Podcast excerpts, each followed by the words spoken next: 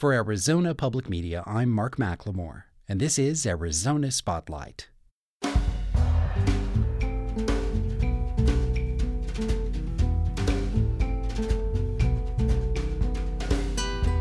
Coming up, what's on the to-do list for the 2017 Arizona Legislature? Where has all the sand in the Grand Canyon gone? Does proper diction make an important difference in daily life? And a talk with Renee Taylor about coming to Tucson with her husband, Joe Bologna, to do a play they wrote called My Life on a Diet. Those stories are next on Arizona Spotlight.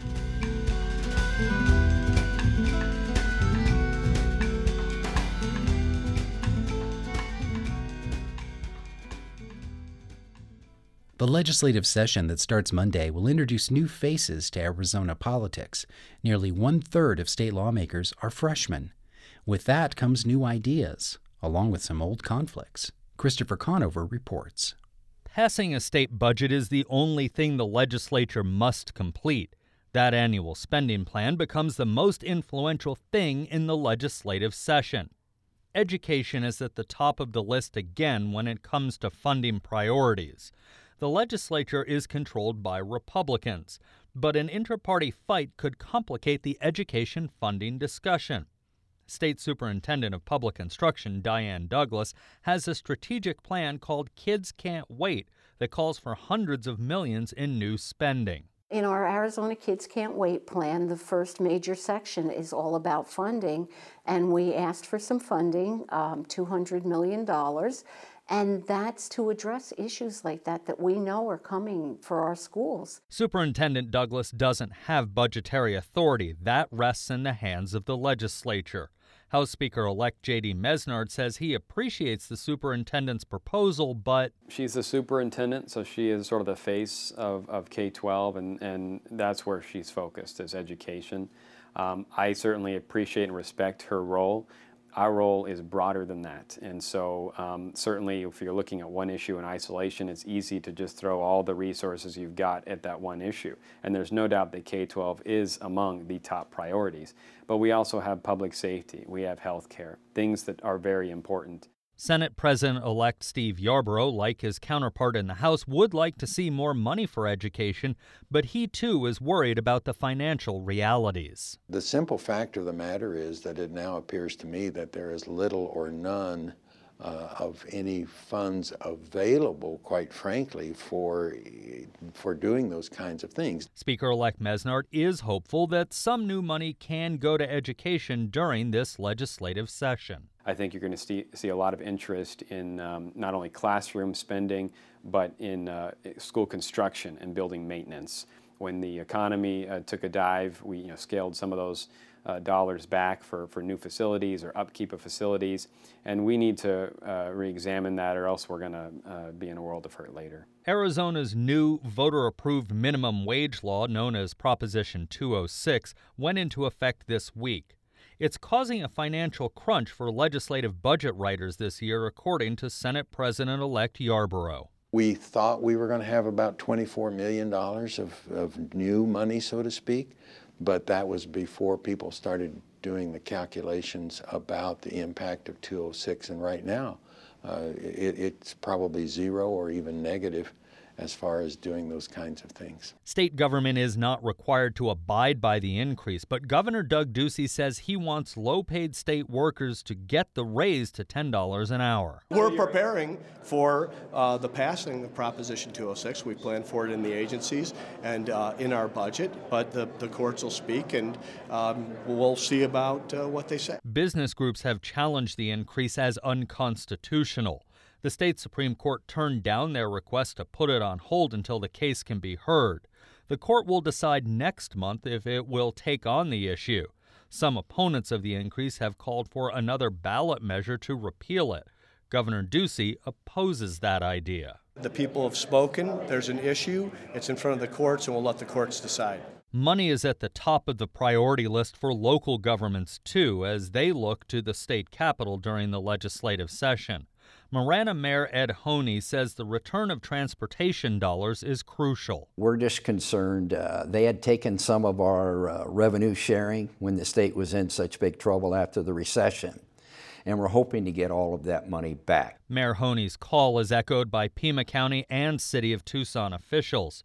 Tucson Mayor Jonathan Rothschild says he wants to see more transit money. At one time, the state had a local transportation assistance fund, and those funds would go to transit systems, and we have traditionally asked that those monies be returned. Adding money to any budget is always a difficult request, but House Speaker-elect Mesnard says it's not a guaranteed no. Now, if the revenues get even better, then there may be some more capacity for looking at areas. The legislative session begins with the governor's annual State of the State address, where he lays out his budget priorities and other plans for the political year.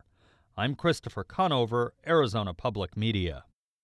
You can get more coverage of this new legislative session on PBS 6 this weekend on both Metro Week and Arizona Week. And you can find all the news online at azpm.org.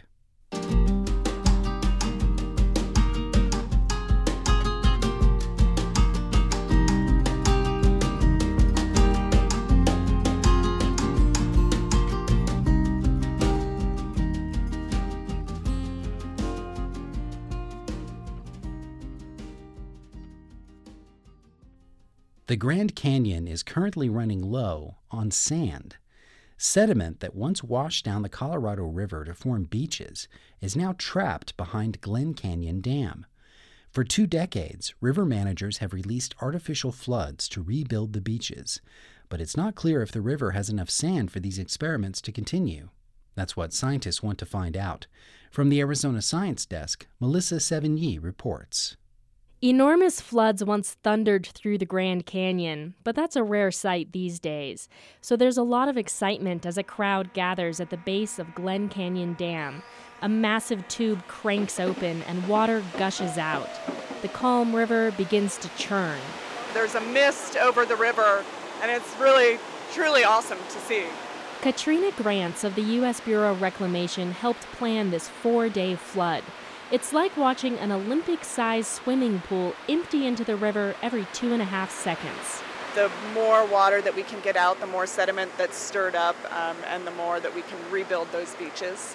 Beaches in the Grand Canyon are vital for plants and wildlife, and for people who need places to camp. When Glen Canyon Dam was completed in the 60s, those beaches began to vanish. Scientists thought controlled floods or high-flow experiments might fix the problem. Rob Billerbeck of the National Park Service says the first attempt in 1996 was only a partial success. At that time, they thought just running the high flow would pick up sediment off the channel bed and redistribute it. Turns out there wasn't enough sand. It's all stuck behind the dam. Billerbeck says they learned it's best to flood the river just after tributaries dump a bunch of fresh mud in the Colorado. And that really maximizes it. That way the water that's moving downstream, that wave of water, will pick up the highest concentration of sediment to redistribute. For decades, scientists have rafted the river before and after these events, measuring sandbars and the silt suspended in the water. This is the 7th high-flow experiment. Paul Grams, a hydrologist at the U.S. Geological Survey, pulls up a photograph taken before the flood. It shows a thin layer of sand along the shoreline. And then the photo taken immediately after the high flow shows a large bare sandbar sticking out into the river channel. That's just what he wants to see. But Graham says there's a problem. At least 80% or more of the sand is below the water. And it's tough to measure sand in this unseen world. That's the only way for scientists to know if controlled floods will continue to work years or decades from now.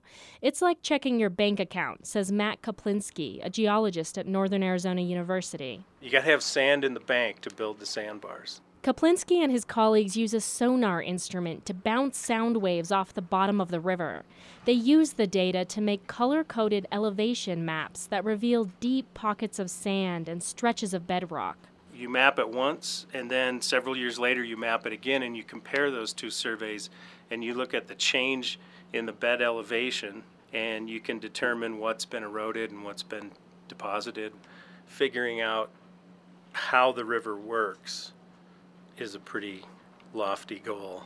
But it's a goal that's changing the way the river is managed. The U.S. Bureau of Reclamation just signed a plan to continue the experimental floods for another 20 years. I'm Melissa Sevigny in Flagstaff.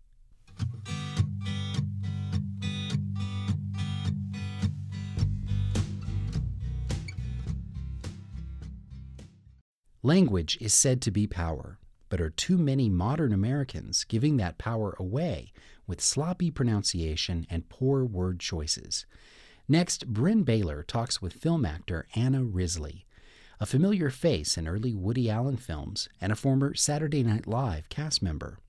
Anna Risley teaches improv, drama, and diction at the Studio for Actors, her business in Tucson. This is a story about the downfall of language, at least the decline of American English spoken correctly. Today we're going to talk to Anna Risley, who's worked as a voice actor on Broadway and in movies, as well as on TV. Her prescription is correct pronunciation, and her goal is to help others find their voice, literally. So, how did I do? You stunk. No. You did pretty well. You did pretty well. There were a couple of words.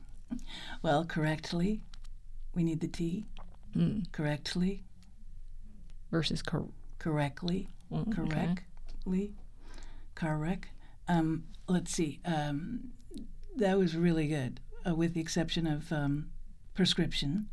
So what exactly is diction, and how did you get into the diction business?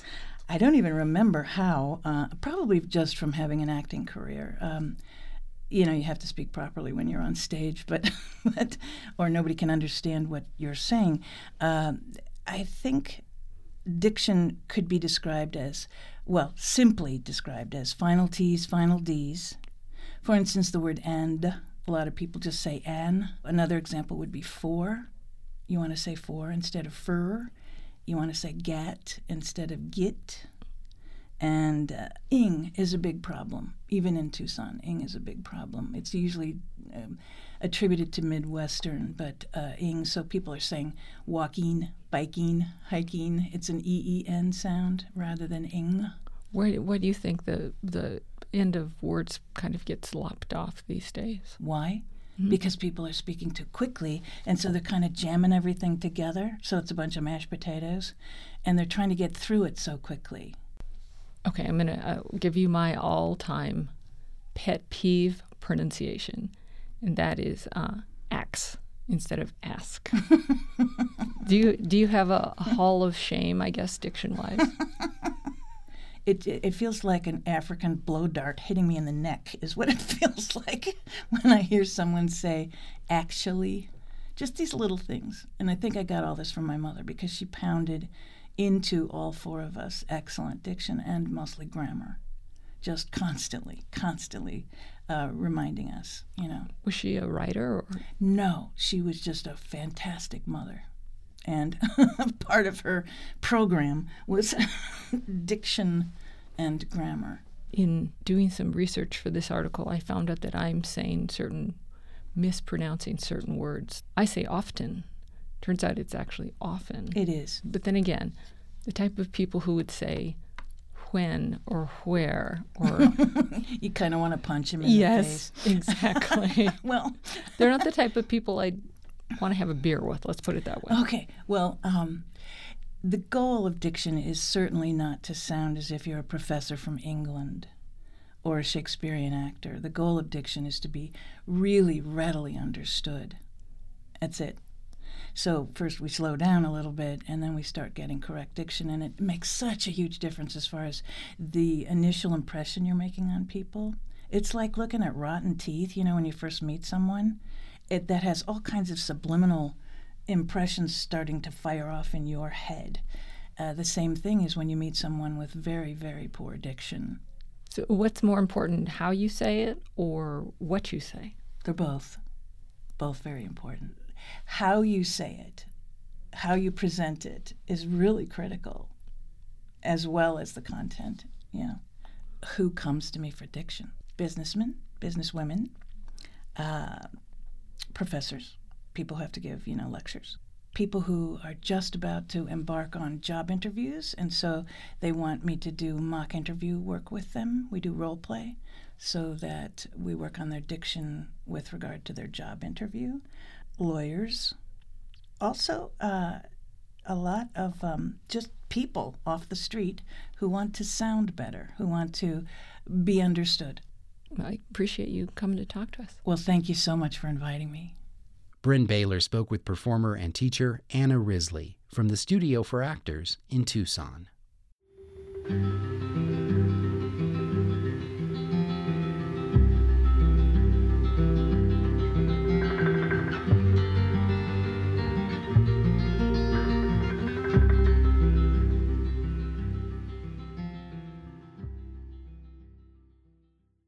When Renee Taylor began doing stand-up comedy in the early 60s near her birthplace in the Bronx, her opening act was a then-unknown singer named Barbara Streisand.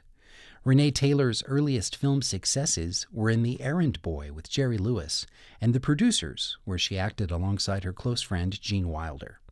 Today's audiences might know her best as Fran Drescher's mother on the TV show The Nanny. Renee Taylor has been married to actor and director Joseph Bologna since the mid-60s, and the two have also been creative partners. They co-wrote the Broadway hit Lovers and Other Strangers, and they received Oscar nominations for the 1970 film adaptation. This weekend, Renee Taylor and Joe Bologna visit Tucson for two performances of their play My Life on a Diet. I talked with Renee about how this production came to be. My whole life, I remember what I was eating, what diet I was on. Like some people remember their life, what they were wearing. I remember what diet I was on, because my whole life, since I was 7 years old, I've been on crazy diets. And whenever I met somebody famous, some actress, I always said, what were you eating? Because I thought if I ate what they ate, I'd look like them. When I met Marilyn Monroe, I thought, oh, if she told me what she ate and I ate it, I'd look like that. Grace Kelly, whoever I met, I asked them what their diet was and then did their diet. And then look in the mirror. Yeah, okay. And why didn't you like what you saw? You had a great career all your own. You didn't have to try to, follow them. That's true. But Marilyn Monroe had skin like a peach. It was iridescent, and she sparkled. And I thought, oh, it must be from inside. It must be from the food. What have you learned? What wisdom has being on all these diets over the years taught you? Actually, I'm eating less, and I feel my feelings more. If I make contact with what I'm feeling and I express the fear, the pain, the joy, then I don't have to feed the feeling or repress the feeling. So most of the times when I eat, it's because there's something that I don't want to feel. I think for me, eating is a big stress reliever, or at least I think that it is. If I feel stressed out, I feel run down. If I snack a little or have one of my favorite foods, then I feel like I'm going to... It's comfort. It's comfort, yeah. But you know what? If you give yourself a big hug, if you cry or you laugh, that's comforting too, to go to the source. Well, tell our listeners how long you and Joe have been together. Let's see. I'm either 38 right, or 83. Okay. It's one or the other. And I've been married over 50 years. And he's still my boyfriend. He's still the man of my dreams. But don't tell my husband. Well, do you remember what diet you were on when you met Joe? Yes. Can you tell us about that? I'm on it now again. Have you heard about the master drink? No. Mm-mm. Cher was the one who told me about it. I see. What it is maple syrup, apple cider vinegar, paprika. That's what it is. And what does that do for you, though, when you drink it? It takes away your appetite. And you lose weight. Yeah, okay, you lose weight, but do you feel good? Do you feel good? You feel great. Like last night, I had it instead of dinner. Looking at the years that you and Joe have been together, has he been on diets before? Has he followed you down Italian, these roads? No. So by being Italian, does that mean that he processes carbs really well? He lives for pasta and ravioli. His mother, when we first got married, gave me a recipe She said, the night before you start marinating. I said, okay, thanks. I never did. I never cooked. Her meals for him took 24 hours. No wonder he loved it. How does writing a play work between you and he? You've written several. How do you do it? We've written over 28 plays. Okay. There's a bunch of short plays that we've written called Love Always. We wrote Lovers and Other Strangers. Our first play, when we got together, we wrote this play, and then it was going to be off Broadway, then it was on Broadway, then we sold it to the movies, then we were nominated for an Academy Award, and I said, hey, this is easy. Sometimes I have a great idea for a play. And he says, okay, let's hear it. So I tell him, and he says, I don't get it. So I just keep talking until he understands what I'm talking about. Made for each other, the first movie we did together. I had a great idea of a woman's life until she meets the man. He said, well, wouldn't it be better if it was two lives? And we watched them flounder until they meet each other, and that became Made for Each Other. That's sort of our process. I started one way, and he says, wouldn't it be better? He brings in the masculine point of view. Tell us, in relation to My Life on a Diet, would you say that this is a play that is aimed at women? No, because it's about trying to have a career, trying to have love, making a fool of yourself, and then landing on your feet. And it's about my meeting Joe and how my life changed when I met him. And it's really autobiographical, done in terms of what I was eating. And maybe that influenced my life, what I was eating. Like, I was on the champagne diet. Oh, my. Vogue magazine said if you have a glass of champagne before every meal, you lose your appetite. So I did that, but they said it couldn't be cheap champagne. So I had a $300 a day Cristal habit, and I became a drunk. I'm sorry to hear that. How long did that last for you, Renee? He was making the movie in Rio, Blame It on Rio, and I passed out, spread eagle, in front of Michael Caine, and he said, I think you have to go to AA from your diet. I don't know what to say about that, Renee. That's quite a picture. Well, when you get here, Joe's going to be with you, and he'll be your director. What kind of a director is he? How does that work? He's very sensitive, because he's been an actor, too. He is an actor, too. And, of course, since we're having an affair, it's nice when an actress always has an affair with the director. It keeps things simple. Instead of you both complicating things by having other people, bringing them into the mix, right? It's simpler. Yeah, it's just the two of you. I get to flirt with him. Because you have worked with all kinds of directors on the big screen and the small. Oh, I worked with George Abbott when he was 100 years old. He would send somebody home for wearing dungarees and sneakers. He'd say, this is the theater. And if you can't be respectful, you better go home. That's how he was. And what was that production that you were working on? It was called Agatha Sue, I Love You. Now he would have a heart attack when he sees people come to the theater in shorts. Right, and workout clothes. Yeah. Give us another example or a quick story about a director you worked with at some point in your career. I worked with Sidney Lumet back in the days when television was live. I remember I was a telephone operator, and I just had one line going up.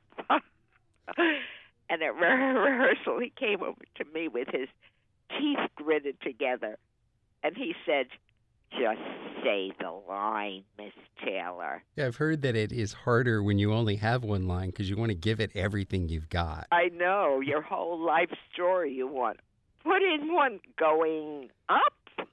It's harder to do one line than to do a whole play, to star in a whole play. Because if you do a whole play and people don't laugh or cry, you say, oh, well, I'll get them in the next scene.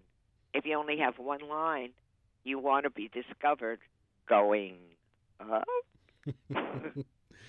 I have a hard time imagining that you would struggle with stage fright or nervousness before your performances, because you seem like a person who is always ready to give and to tell a story and to be in the spotlight. Is that true, or do you sometimes still deal with that nervousness in your stomach? I do. I shake before I go on. I remember I was in the wings, and I said to Helen Hayes, who crossed herself before she went on. I said, "Does that help, Miss Hayes?" And she said, "Yes, if you can act." And she came to see me in a play that I was in. It was near where she lived, and the next day she sent me a bouquet of lilacs from her garden, and I saved that note from Helen Hayes. Anything else you'd like to tell the audience about My Life on a Diet, which is going to be here for some performances on Saturday and Sunday in Tucson? Well, I like when people come backstage and they tell me what diet they're on, and I like to share that with them, their problems with their image, their identity, and how they feel about themselves, whether they feel good about themselves, about the way they are, or it's always a carrot being held out to you that you're going to look better, that you're going to be good enough someday if you just lose 10 pounds. Well, I like to know where they are in their life, because I've played Arizona before. The same people come and they tell me, "Remember me? Here's me with my son, and he's now a doctor," or whatever. Do you get recognized a lot in public? I would assume that when you are recognized, it's often because of your voice. Yes, it is. And it's nice. People from countries all over the world. I was in Saks Fifth Avenue, and a Chinese woman recognized me. She said, "You know, the show The Nanny plays in Hong Kong and Indonesia." It's nice when foreign people recognize me. The Invisible Theater presents My Life on a Diet, starring Renee Taylor, directed by Joseph Bologna, this Saturday and Sunday at the Berger Performing Arts Center in Tucson. Thank you for listening to Arizona Spotlight. You can find our podcasts on iTunes. This show originates from the AZPM radio studios. The music is by Calexico. The production engineer is Jim Blackwood. Our executive producer is Peter Michaels. I'm producer and host, Mark McLemore.